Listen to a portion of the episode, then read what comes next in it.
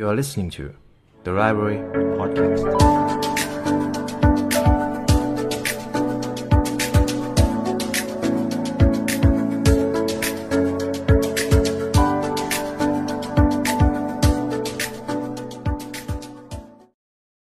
สวัสดีคุณผู้ฟังกันอีกครั้งนะครับ ผมยินดีต้อนรับเข้าสู่ The Library Podcast ในช่วง The Article ครับ ใน episode นี้ผมอยากพูดคุยถึงเรื่องของความฝันครับ ผมเป็นคนหนึ่งที่ชอบมากในเรื่องของคนที่ มีความฝันคนที่กล้าเชื่อมั่นในตัวเองทำไมผมถึงโฟกัสกับเรื่องนี้ คุณผู้ฟังบางคนอาจจะคิดว่าความฝันเป็นเรื่องที่จับต้องไม่ได้เป็นเรื่องที่ดูเพ้อฝัน แต่คุณผู้ฟังเชื่อไหมว่า หลายคนในโลกนี้ ไม่กล้าแม้แต่จะฝัน ไม่กล้าแม้แต่ที่จะเชื่อมั่นในตัวเองด้วยซ้ำถ้าคุณเป็นคนหนึ่งที่มีความฝัน ผมมั่นใจเลยว่า คุณจะต้องมีความเคารพตัวเอง คุณจะต้องมีความเชื่อมั่นบางอย่างอยู่ นี่คือสิ่งที่ผมเคารพในผู้คนมากๆ ผมศรัทธานในผู้คนครับ โดยเฉพาะผู้คนที่มีความฝันมีความปรารถนาอยากจะเปลี่ยนแปลงอยากจะสร้างอะไรบางอย่างให้ชีวิตตัวเอง ผมเชื่อว่านี่เป็นแรงขับเคลื่อนที่ยิ่งใหญ่มาก ๆ ที่คอยหมุนโลกนี้อยู่ตลอดเวลา ผมจึงไปเจอบทความหนึงครับจาก medium.com five habits of successful people who followed their dreams ห้าบทเรียนที่คุณจะได้รับจากผู้คนที่กล้าตามความฝันของตัวเอง หรือแม้กระทั่งคนที่มีความฝันครับ ผมเชื่อว่าพวกเราทุกคนต่างเคยได้ยินประโยคทำนองนี้ที่ว่า ความฝันทำให้คุณประสบความสำเร็จ แต่ก่อนอื่นผมขอบอกเลยว่าผมยอมรับว่าเมื่อก่อน ผมรู้สึกว่าคำพูดเหล่านี้ มันเป็นคำพูดเพื่อที่จะสร้างแรงบันดาลใจเพียงอย่างเดียวหรือเปล่า เพราะโลกแห่งความเป็นจริงกับความฝันทำไมมันดูแตกต่างกันจนเหมือนกับว่ามันเป็นไปไม่ได้ เมื่อก่อนผมรู้สึกแบบนั้นจริง ๆ ครับ เพราะว่าผมเคยเป็นคนที่ไม่เชื่อมั่นกับตัวเอง ผมเติบโตมากับสังคมที่ว่าเมื่อผมมีความฝันเขาก็จะบอกว่าทำไมผมเป็นคนไม่อยู่กับความจริงทำไมผมถึงฝันลมแรงๆไม่ดูความเป็นจริงบ้างเลย บอกตรงๆว่ามันบั่นทอน ไอเดียสร้างสรรค์ของผู้คนหลายคนมากๆ ผมเชื่อว่าผมไม่ใช่คนเดียวที่จะต้องเจอกับเรื่องราวแบบนี้ บางคนอาจจะต้องเจอประสบการณ์ที่หนักกว่าผมด้วยซ้ำบางคนมีความฝันครับ แต่สังคมอาจจะไม่เอื้ออำนวย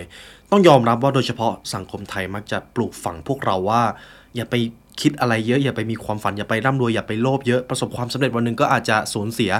ซึ่งนี่คือสิ่งที่พวกเราถูกปลูกฝัง ผมจึงอยากจะบอกทุกคนว่า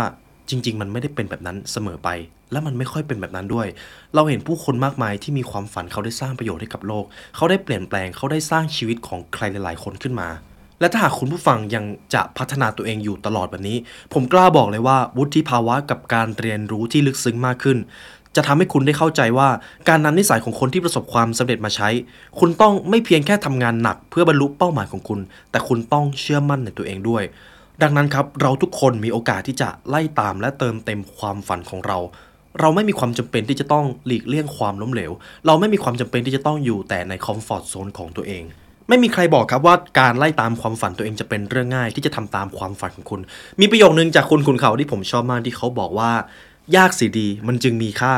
ถ้ามันง่ายและธรรมดาจะทำไปทำไม ผมชอบประโยคนี้มากเป็นประโยคนึงที่ติดอยู่ในความทรงจำของผมครับ การคิดมากและการพยายามวางแผนทุกรายละเอียดของการเดินทางครั้งใหม่ นั่นคือสิ่งที่คุณจะได้ทำทีนี้มันอาจจะมีคำถามที่ว่า แล้วถ้าเราอยากที่จะตามความฝันของตัวเอง เราควรจะมีทัศนคติแบบไหน เราควรจะเริ่มอย่างไร อย่างแรกที่ผมได้เจอจากหนังสือเล่มหนึ่งครับเขาบอกไว้ว่า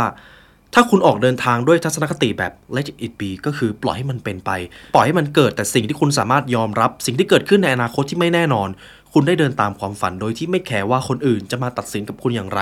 คุณไม่สนใจด้วยซ้ำว่าความล้มเหลวที่มันจะเกิดขึ้น มันจะทำลายคุณยังไง เพราะคุณเชื่อว่าถ้าคุณมี growth mindset นั่นแหละคือคุณมีชีวิตที่มั่นคงแล้ว คุณไม่ได้กลัวความเปลี่ยนแปลง คุณเชื่อว่าความล้มเหลว คุณเชื่อว่าการเปลี่ยนแปลง คือบทเรียนอันล้ำค่าที่คุณจะได้เรียนรู้จากตรงนั้น ในวันนี้ครับผมจึงมีบทเรียนที่คุณจะได้เรียนรู้จากคนที่กล้ามีความฝัน เรื่องนี้เป็นเรื่องที่ผมให้ความสำคัญมาก เพราะในโลกทุกวันนี้ บางคนไม่กล้าที่จะเชื่อมั่น และมีความฝันกับชีวิตตัวเองด้วยซ้ำแต่ในวันนี้เราจะมาเรียนรู้จากคนที่กล้ามีความฝันกันครับ ข้อที่ 1 they be practical พวกเขากล้าที่จะลงมือทำ คนที่ประสบความสำเร็จครับเขาไม่ค่อยเสียเวลากับงานที่ไร้ความหมาย อาจจะบอกได้อีกบริบทหนึ่งว่า พวกเขาเป็นนักฝันและเชื่อมั่นในตัวเอง แต่ในขณะเดียวกันเขาก็ใช้ชีวิตโดยเน้นไปที่การลงมือทำด้วย มีประโยคหนึ่งจากหนังสือ 21 on Goals ของคุณ Ryan Tracy ที่ผมอยากจะเอามาถ่ายทอดครับก็คือ เขาเขียนไว้ว่า คุณจะไม่สามารถประสบความสำเร็จได้เกินกว่าขอบเขตความเชื่อมั่น และความฝันที่คุณมี และมีประโยคนึงที่ผมอยากจะให้ก็คือ ถ้าความฝันของคุณยังไม่มีใครมาดูถูก ถ้ายังไม่มีใครมาหัวเราะเยาะความฝันของคุณ อาจจะเป็นไปได้ว่าความฝันของคุณยังไม่ยิ่งใหญ่พอ จริง ๆ ผมเชื่อประโยคนี้เพราะว่าถ้าคุณมีความฝันที่แข็งแรงสำหรับชีวิตของคุณเป็นความฝันที่คุณเชื่อว่าคุณทำได้ แล้วมันยิ่งใหญ่พอเนี่ยคุณจะต้องเจอ feedback คุณจะต้องเจอคำวิพากษ์วิจารณ์เสมอ มันเป็นเรื่องปกติครับ แต่สิ่งใดก็ตาม อย่ารอปาฏิหาริย์ให้มันเกิดขึ้น เพราะคุณนั่นแหละ คือปาฏิหาริย์ของตัวเอง หากคุณทุ่มเทและสม่ำเสมอปาฏิหาริย์จะเกิดขึ้นเสมอ คุณจะได้วางแผน คุณจะได้คิดค้น คุณจะได้ลงมือทำมีสิ่งหนึ่งที่ผมเชื่อครับ ผมเชื่อว่าในชีวิตเรามันมีหลายครั้งที่เรามีความคิดเรากับว่า เราเจอความฝัน เราเจอบางสิ่งบางอย่างที่เราอยากจะทำให้สำเร็จ แต่มันเกิดความกลัวครับ กลัวจนไม่กล้าลงมือทำด้วยเหตุผลอะไรก็ตามแต่ เมื่อเราปล่อยเวลาผ่านไปโดยที่ไม่ได้ลงมือทำอะไรเลย ความฝันนั้นก็จะหายไปในที่สุดจนสุดท้ายก็ไม่ได้มีอะไรเกิดขึ้นจากความฝันที่ผุดขึ้นมาเลย ผมเชื่อว่าหลายคนมีเป้าหมายชีวิต หลายคนมีความฝันแต่กลัวครับ ไม่ว่าจะเหตุผลอะไรก็ตามแต่ ผมมีคำแนะนำหนึ่งที่ผมได้ฟังมาจากพอดแคสต์ของคุณเคนนักครินทร์เขาบอกไว้ดีมาก เขาบอกว่า ถ้าคุณมีความฝันและคุณรู้สึกกลัว ขอให้ระลึกไว้ว่าความกลัว มันก็ทำหน้าที่ของมัน คุณแค่ไปโฟกัส กับความกล้าที่คุณมีก็พอ ผมมีอยู่ช่วงหนึงครับที่ต้องพูดต่อหน้าคนเยอะๆ ซึ่งบอกตรงๆว่าผมกลัวครับ ต่อให้ผมจะเป็นคนพูดเยอะในพอดแคสต์แต่พอไปพูดกับ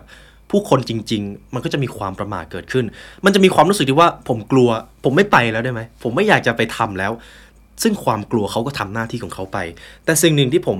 อยากจะโฟกัสก็คือ ไม่ว่าอย่างไร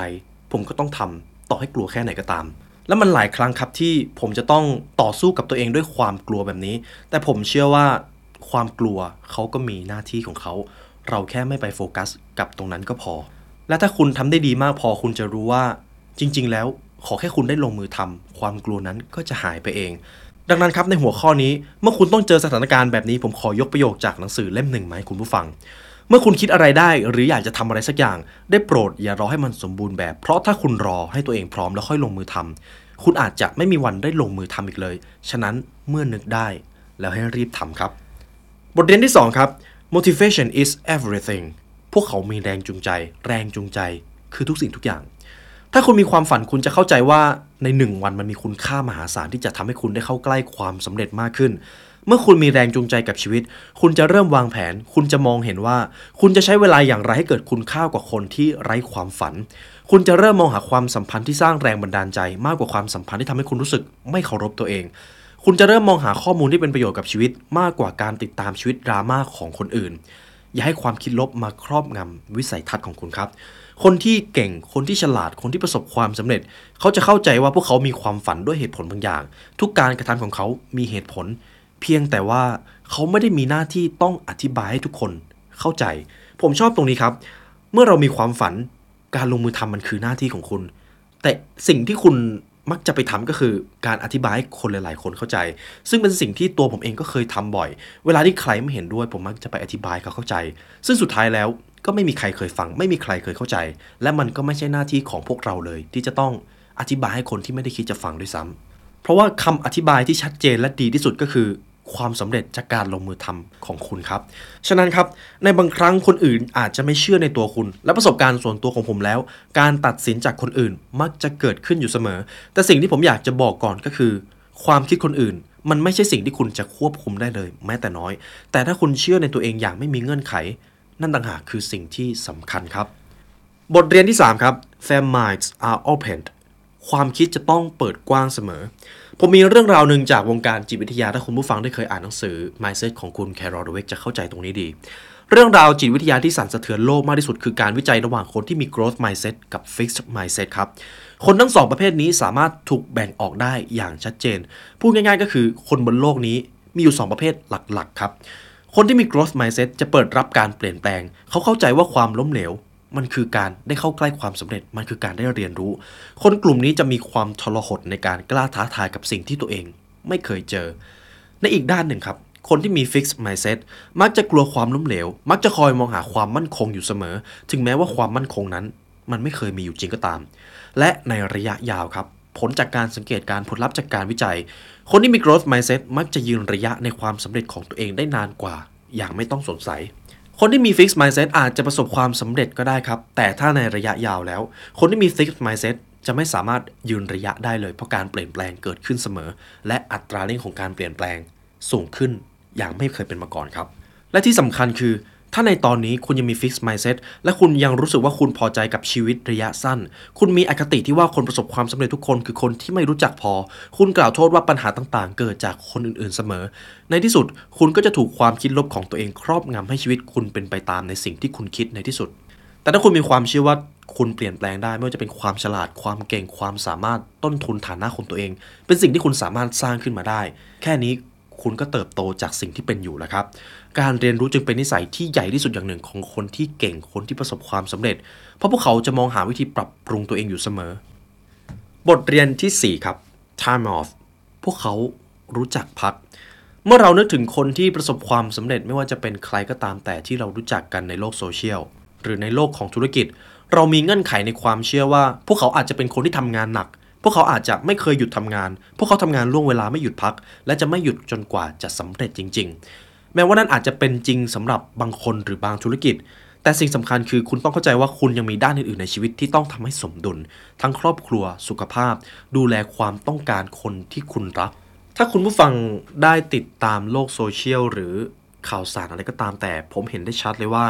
ในยุคนี้เราจะถูกปลูกฝังว่าการทำงานให้หนักอยู่เสมอ เป็นปัจจัยหลักที่ทำให้คน ประสบความสำเร็จ ผมอาจจะไม่บอกว่ามันไม่จริงครับ แต่เรามักจะโฟกัสกับการขยันทำงานในด้านของการงานเพียงอย่างเดียว เราลืมโฟกัสด้านอื่นด้วย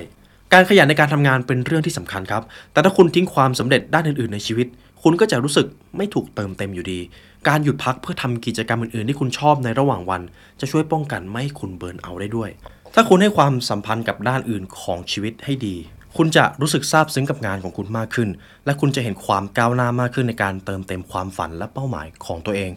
บุคคลที่ประสบความสำเร็จทุกคนสามารถมีสมดุลชีวิตทางด้านการทำงานและสุขภาพที่ดีได้ ผมอยากจะบอกว่าในวันที่สตีฟจ็อบส์ต้องจากโลกนี้ไป เขาไม่ได้พูดว่าคุณต้องทำงานหนัก คุณต้องร่ำรวย คุณต้องมีชื่อเสียง แต่สิ่งที่เขาบอกในช่วงสุดท้ายของชีวิตเขากลับพูดว่า สิ่งที่สำคัญที่สุดที่เขาต้องการคือสุขภาพที่ดี ไม่มีอะไรมากไปกว่านั้นนะครับ บทเรียนสุดท้ายครับ seek positive energy พวกเขาค้นหาพลังงานบวก ในข้อนี้ผมมีคำถามที่อยากให้คุณผู้ฟังได้ตอบตัวเองสัก 3 ข้อครับ ในข้อ 1 ในแต่ละวันคุณใช้เวลากับเรื่องราวที่สร้างแรงบันดาลใจในการยกระดับชีวิต หรือเรื่องราวที่ทำให้คุณเสียเวลาไปโดยเปล่าประโยชน์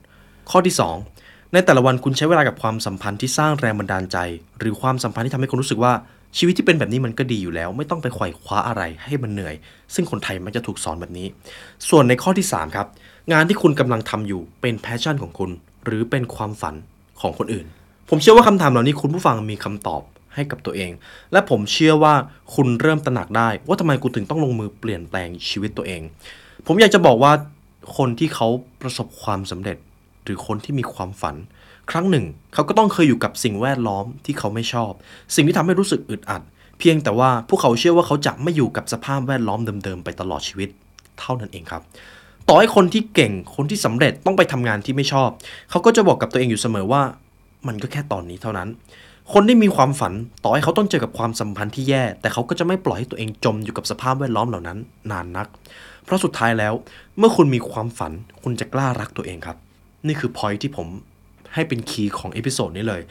การฝึกมองโลกในแง่ดีและการคิดบวก เป็นนิสัยหลักของคนที่ประสบความสำเร็จเสมอ ที่สำคัญคือมันอาจจะยากในบางครั้ง แต่คุณทำได้แน่นอน ไม่มีกฎเกณฑ์หรือข้อบังคับใดๆ นอกจากคุณมีความฝัน แล้วทำทุกอย่างที่ทำได้ เพื่อเติมเต็มสิ่งที่สำคัญที่สุดในชีวิต มันคือความฝันที่คุณกล้าลงมือทำครับ นี่ก็เป็นบทเรียนที่ผมถอดมาจาก medium.com นะครับ5บทเรียนที่คุณจะได้รับจากคนที่กล้ามีความฝัน ผมมองว่าคนที่มีความฝันเขาเป็นคนที่มีเสน่ห์เป็นคนที่กล้าเคารพตัวเอง และให้ความสำคัญกับตัวเองมากพอ เพราะเมื่อใดก็ตามที่คุณเคารพตัวเอง คุณก็จะ ได้ความเคารพจากคนอื่นด้วย แล้วถ้าคุณผู้ฟังชอบพอดแคสต์ใน episode นี้ครับ คุณผู้ฟังสามารถกดไลค์กดแชร์กด subscribe เพื่อติดตามการเรียนรู้ใหม่ๆจาก The Library Podcast ได้ครับ หากอยากใช้เวลาเรียนรู้ให้ลึกซึ้งกว่านี้ครับ คุณผู้ฟังสามารถซื้อหนังสือได้จาก The Library Shop นะครับแต่ผมจะทิ้งลิงก์ไว้ให้ข้างล่างนี้ หนังสือทุกเล่มเป็นหนังสือที่ผมคัดกรองเนื้อหามาให้ คุณควรได้อ่านสักครั้งในชีวิตจริงๆครับและในวันนี้ได้เวลาสมควรแล้วทีมงาน The Library และผมขอลาไปก่อน ขอให้วันนี้เป็นวันที่ดีของคุณครับ สวัสดีครับ